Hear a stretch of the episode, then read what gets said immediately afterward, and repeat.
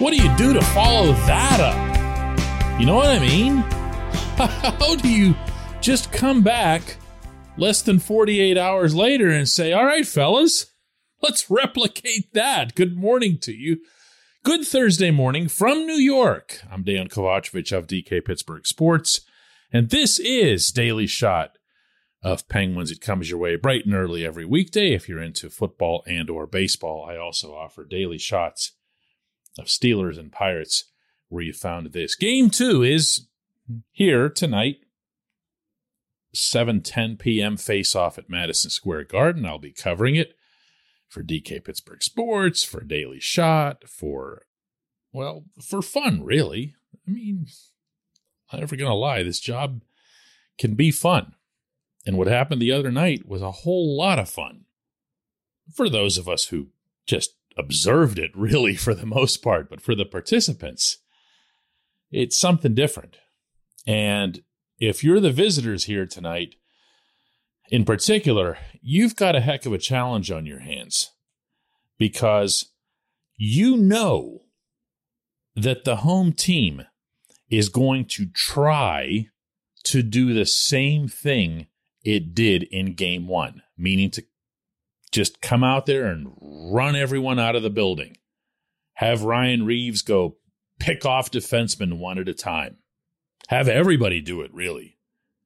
And you know because this is the NHL, that it's not going to get stopped. They're not going to call charging. They're not going to call boarding. They're not going to call. Uh, they're not going to call anything. It's the NHL. It's funny that for all the talk that I hear around the hockey world about how close everything's being called, I sure didn't see that the other night in that first period. Those officials were just as swayed by the rambunctious crowd in that place as the players were. And anytime that happens, it becomes a free for all. And I'm not suggesting that all the Rangers hits were, you know, dirty or ugly or whatever, but at some point or other, you want to make sure the people aren't getting hurt. And they really, really, really, really blew it with the Rickard Rakell call, and not just within the scope of this series. And it's going to happen again. If anyone thinks that Gerard Gallant, who has coached his teams to be extremely feisty everywhere he's been in the NHL, from Sunrise to Las Vegas and now here. They don't know who they're dealing with. And I'm going to repeat that doesn't mean that the Rangers are dirty. They're really not, nor that Gallant advocates that they be dirty, but he does want them hitting. He does want old school physical hockey. And if anyone thinks that he's going to look back at the video of game one from the first period onward and say, well, you know what? Maybe if we hadn't invested all that energy, both physically and emotionally, in trying to murder these guys, we wouldn't have been outpossessed and outshot as badly as we were. See, that's the thing. That's the thing. Coaches talk about things that they can control and things that they can't. Mike Sullivan had a good example of this a couple nights ago in discussing the Penguins power play, which still isn't getting results, but is all over the possession and the attacking zone and the distribution and their retrieval the accuracy of their passes, everything. They're just not finishing for who knows what reason. But, you know, pretty much the other night because Igor Shesterkin was in net. Well, believe me, it's going to matter to Gallant that his team gave up all the chances that they did and they didn't generate anywhere near as much as they should, or at least it should matter to him and everyone on New York's staff. This portion of Daily Shot of Penguins is brought to you by the good people at the Greater Pittsburgh Community Food Bank, where they're committed to providing food for all of our neighbors in need across Western Pennsylvania. They, in turn, need your help. Find out how $1 can be turned into five full meals. For those in need, visit pittsburghfoodbank.org. So if we can be relatively certain that the Rangers are going to come out and do the same thing, should the Penguins find some kind of way to adjust? Is there something they could be uh, discussing or planning that might point to anything in that direction? If so, it sure wasn't clear here at practice yesterday. Here's what Kasperi Kapanen had to say as far as what the Penguins might be able to do better in game two. Um, well, I think first of all they they scored on the power play, so I think our PK has been phenomenal all year. I think that's something that um, you know we can we can try to improve on, um, and I think just kind of not letting them get some speed and getting uh, odd man rushes and kind of trying to hold the puck a bit longer in our zone and uh, or in their zone um, just playing a heavier game. And they they played physical game too. You could see in the first period they were running a lot of our D and a lot of our guys, and I think uh, we just got to respond to that. And that's telling because it's a general response. And you don't hear really hardly anything in there. There's a reference, but not much, to how to handle the physical stuff. Maybe the Penguins can be a little bit more physical themselves, but you're not going to see them going eye for an eye or anything like that. You're not going to see them abandoning a system that prioritizes having the puck. You're just not.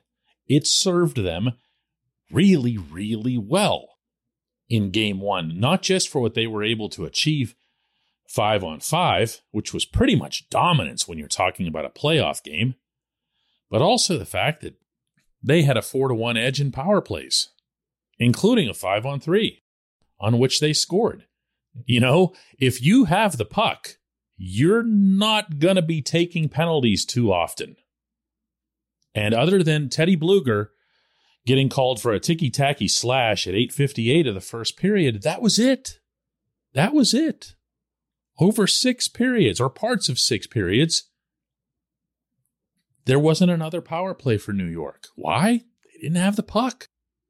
Now, all that said, nobody likes getting their brains beat in, you know? Nobody likes getting smashed into the boards or the glass the way the Penguins defensemen were three times by Ryan Reaves, once by whatever's happened to Alexi Lafreniere, another time by Jacob Trouba. There was a lot of it going on. And I'm not even mentioning Ryan Lindgren's cheap shot that injured Rakell.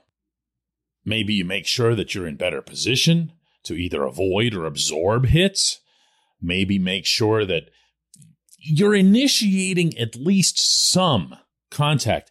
If you're in hockey, if you're looking for a hit yourself when it makes sense, and that is something that Sullivan encourages, believe it or not, when there's a hit to be had that looks like it can help you gain or sustain possession, you go ahead and take it.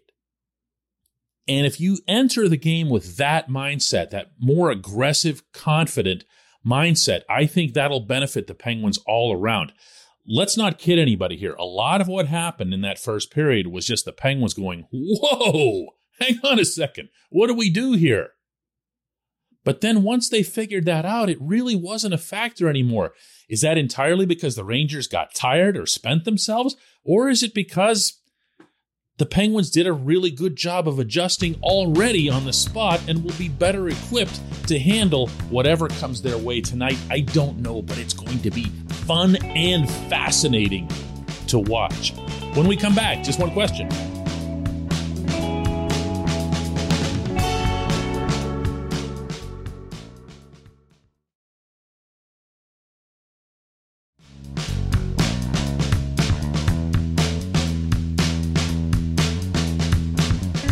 Today's J1Q comes from Scott Rosick, who asks Chris Letang is hard to replace, but is he truly necessary? He's not an Adam Fox, a Cale Makar, or Roman Josi. He's been average against top tier teams and is a liability too often for the cap hit.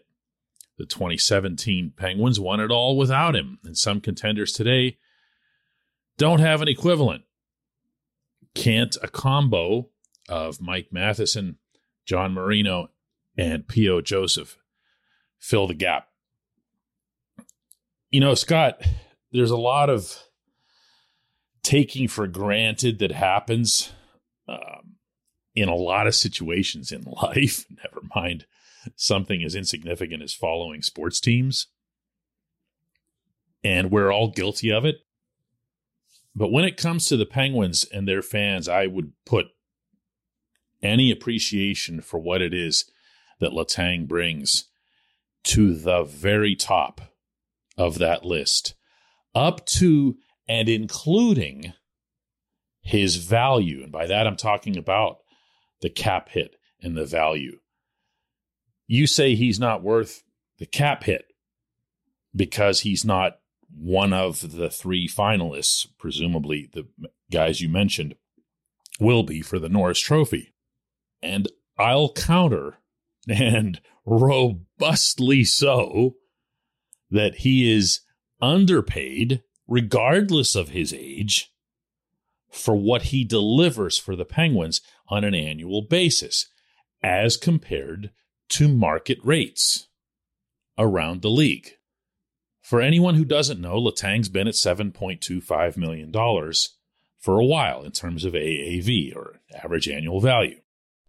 He has led his team in ice time pretty much nonstop over his tenure.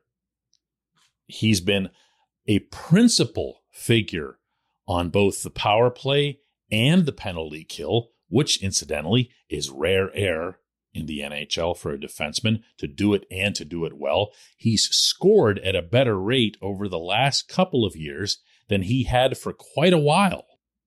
And on top of all that, ever since the arrival, or the return, I should say, of Todd Reirden, who once upon a time really set Letang straight in terms of making sure that his game got rid of a lot of those hiccups that you're citing there he's been really steady.